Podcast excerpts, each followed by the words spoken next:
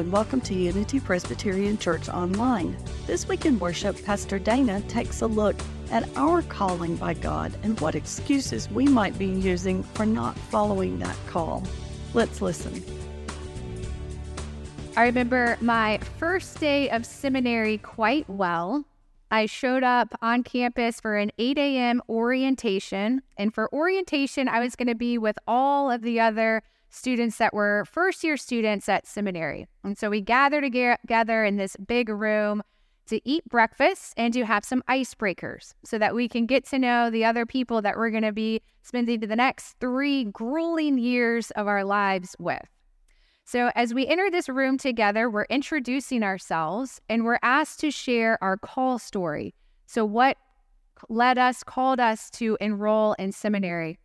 And so, as I heard all the different stories, I started to notice how there were some similarities, but also a lot of differences. In that room, there was a wide range of folks. Some of the people in that mm-hmm. room were quite young. They had just finished undergrad and they possessed this unwavering conviction. They knew their whole life long that they were going to go in ministry, into ministry. And so once they graduated from undergrad, they went on and enrolled in uh, seminary. Some of the other students that were there, which I was part of this group, they were a little bit older. They were second and third career students. So they had already worked a career or two in their lifetime prior to finally enrolling in seminary. And as I listened to this group of individuals, the second and third career students, I heard a consistent theme of how God had been calling them for decades but they weren't willing to answer that call. For those individuals, they described God's call as this resounding message, a constant nudging, and they went decades ignoring that call and ignoring the nudging, which created this uneasiness, this restlessness in their soul until finally one day they enrolled in seminary. And I will never forget one of the second career students that was there. She was 84 years old. She was one of the oldest students to actually go through seminary.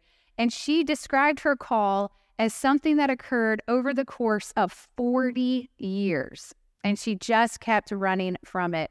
She was running from it because she was married and she had kids and she couldn't think or she didn't think she would be able to re enroll in school and take on student loans and not actually be contributing to the household income. And she said, the longer that she ran from God's call, the more that sense of uneasiness and restlessness in her soul grew. And she concluded by saying that as she drove to seminary that morning, that was the first time that she had a sense of peace and that uneasiness finally started to dissolve.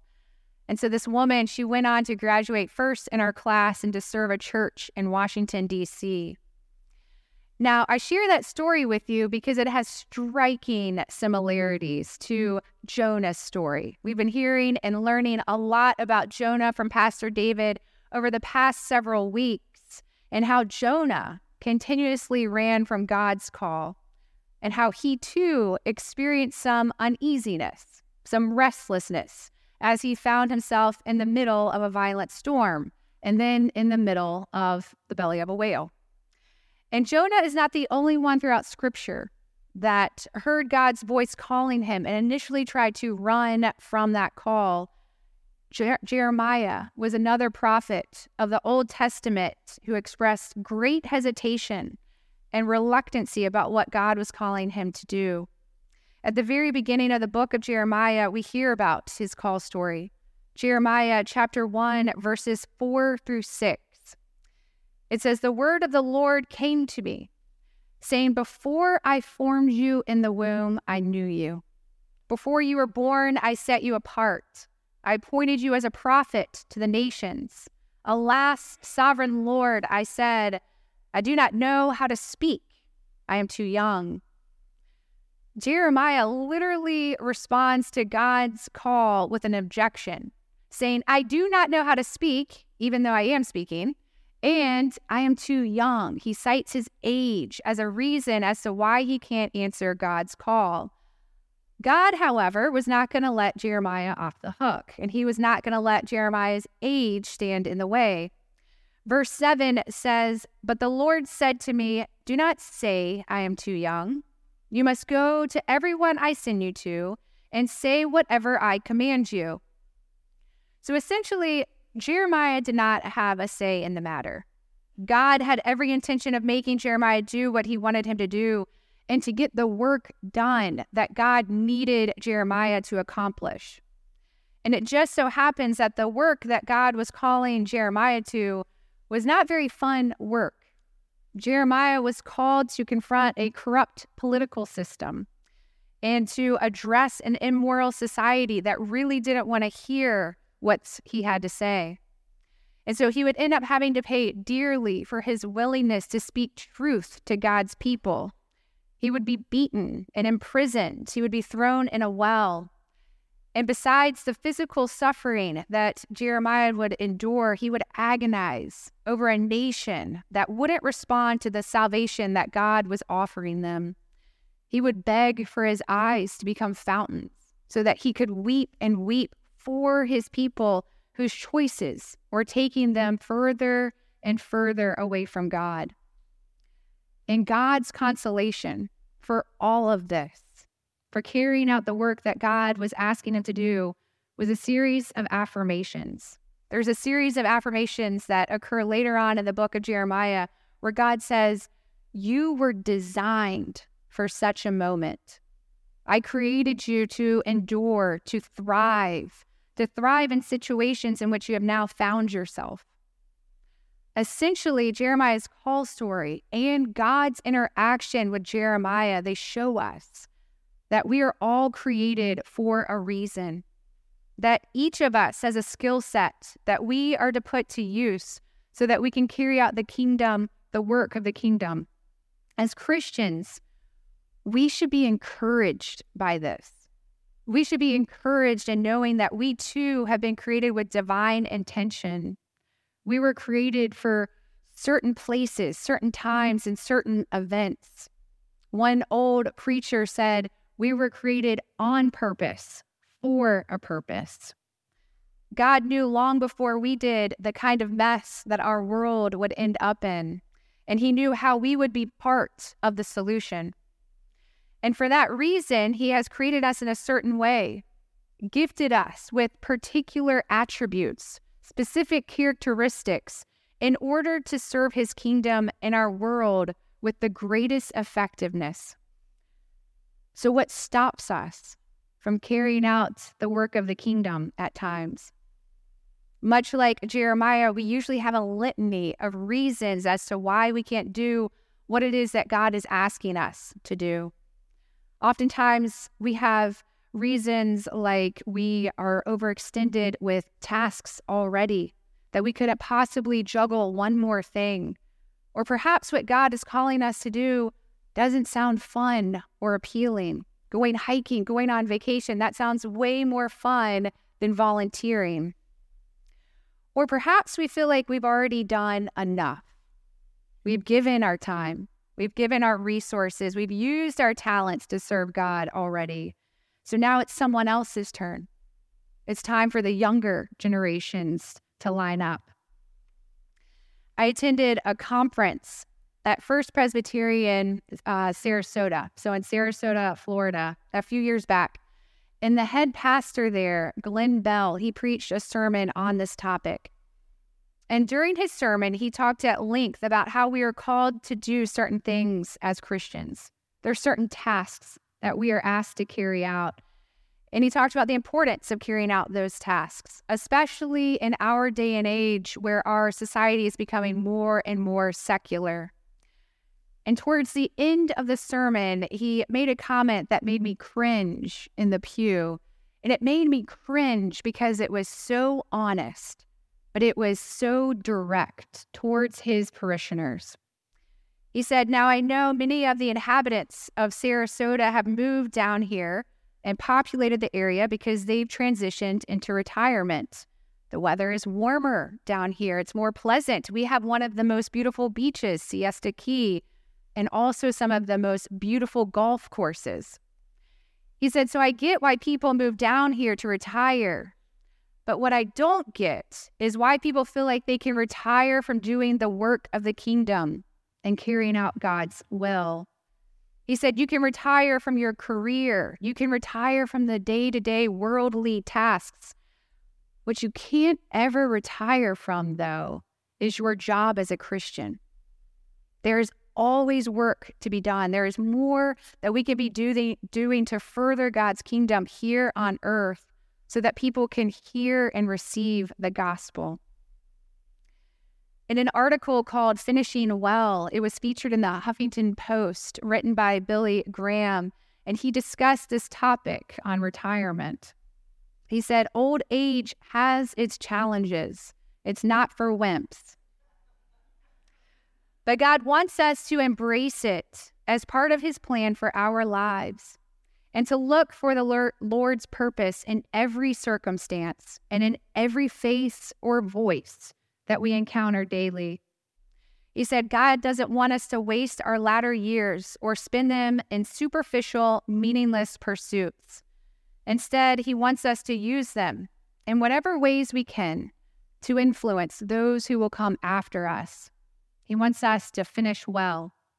And one of the ways we do this is by passing on our values and our faith to those who will follow after us. If we turn to the stories of the Bible, we find example after example that people who later in life, in their golden years, so to speak, went on to do some pretty important and influential things for the kingdom of heaven. For instance, when Abraham set out with his people for the land of Canaan, we're told that he was already 75 years old. At the ripe age of 80, Moses led his people out of Egypt, and Joshua, at the age of 80, succeeded Moses to become the leader of Israel. In the New Testament, we find a story where Jesus is in the temple. He's being presented to receive the blessing from the elders. Well, Simeon and Anna are there. Anna was 84 years old and she was so certain of her calling that she never left the temple. She was there to worship, fast, and pray day and night. Turning to our secular world, there is a multitude of people who later in life did some pretty great and wonderful things. One of those being Duncan Hines. At age 55, he wrote his first food and hotel guide. At age 73, licensed the right to use his name mm-hmm. to the company that developed Duncan Hines cake mixes. Charles Darwin, he was 50 years old before he published On the Origin of the Species in 1859, the book that espoused the theory for which he is best known today. Colonel Sanders, the original founder of KFC, he franchised the company back in 1952 at the age of 62 and would later sell the company for millions. Harry Bernstein, author of The Invisible Wall, a love story that broke barriers, started writing his book when he was 93 years old. He had encountered an unbearable loneliness when his wife passed away. And so that served as the catalyst to start writing this book. It was published when he was 96 years old. And Gladys Burrill, I don't know if you all have heard of her, but she was an incredible woman. She was an aircraft pilot. She was a mountain climber, hiker, horseback rider, but these are not the things that she was known for. She had her first marathon when she was 86 years old, and she became famous after completing the Honolulu Marathon at the age of 92. The moral of the story we are never too old, or in Jeremiah's case, we are never too young. We are never ill equipped or incapable. We are all known and called by God to do specific tasks, regardless of our circumstances, regardless of our ailments, regardless of age. And God will supply all that we need to fulfill that calling. Much like how he supplied Jeremiah with the words that he needed, he equipped Jeremiah so that Jeremiah could speak on God's behalf. Verses 8 through 10 it says, Do not be afraid of them, for I am with you and will rescue you, declares the Lord. Then the Lord reached out his hand and touched my mouth and said to me, I have put my words in your mouth. See, today I appoint you over nations and kingdoms to uproot and tear down, to destroy and overthrow, to build and to plant. God literally put his hand on Jeremiah's mouth and gave him the words that he needed so that he could be God's mouthpiece. God equips us with exactly what we need so that we can carry out the work that he's calling us to do. All of us have something in common with Jonah. We all have something in common with Jeremiah. We all wrestle with and at times resist God's call. Sometimes it is hard to do what it is that God's calling us to do to pick up the phone and call the person that we should be calling, or to forgive the person that needs to be forgiven, or giving up time and energy on a Saturday to build a habitat house because we're so exhausted from taking care of our families and working full time. There's a whole list of reasons as to why we resist God's call, and why we put it off for another day or ask someone else to do it. But in just the same way that God responded to Jeremiah when he attempted to dodge the work of the kingdom, that is God's response to each of us. He gently whispers to us, For I knew you before you were ever even formed in the womb. Before you were ever even born, you were consecrated. You were appointed to do certain work for God's kingdom. Or, in other words, we were created on purpose for a purpose. And with that knowledge in mind, it then becomes up to each of us to answer in the affirmative when God calls. It is up to each of us to become the person who God created us to be. And it's through such action of answering God's call that that uneasiness, that restlessness starts to dissolve, and we experience peace and bliss and joy. So, the lasting question for each of us to ponder this morning and this week what has been your objection to God? Too mm-hmm. young, too old, ill equipped, too tired? What stands in the way of answering God's call? Amen. If you would like more information about Unity Presbyterian Church, please visit our website at www.unitypres.org or visit us on Facebook. This is the Unity Presbyterian Church podcast. Have a great week.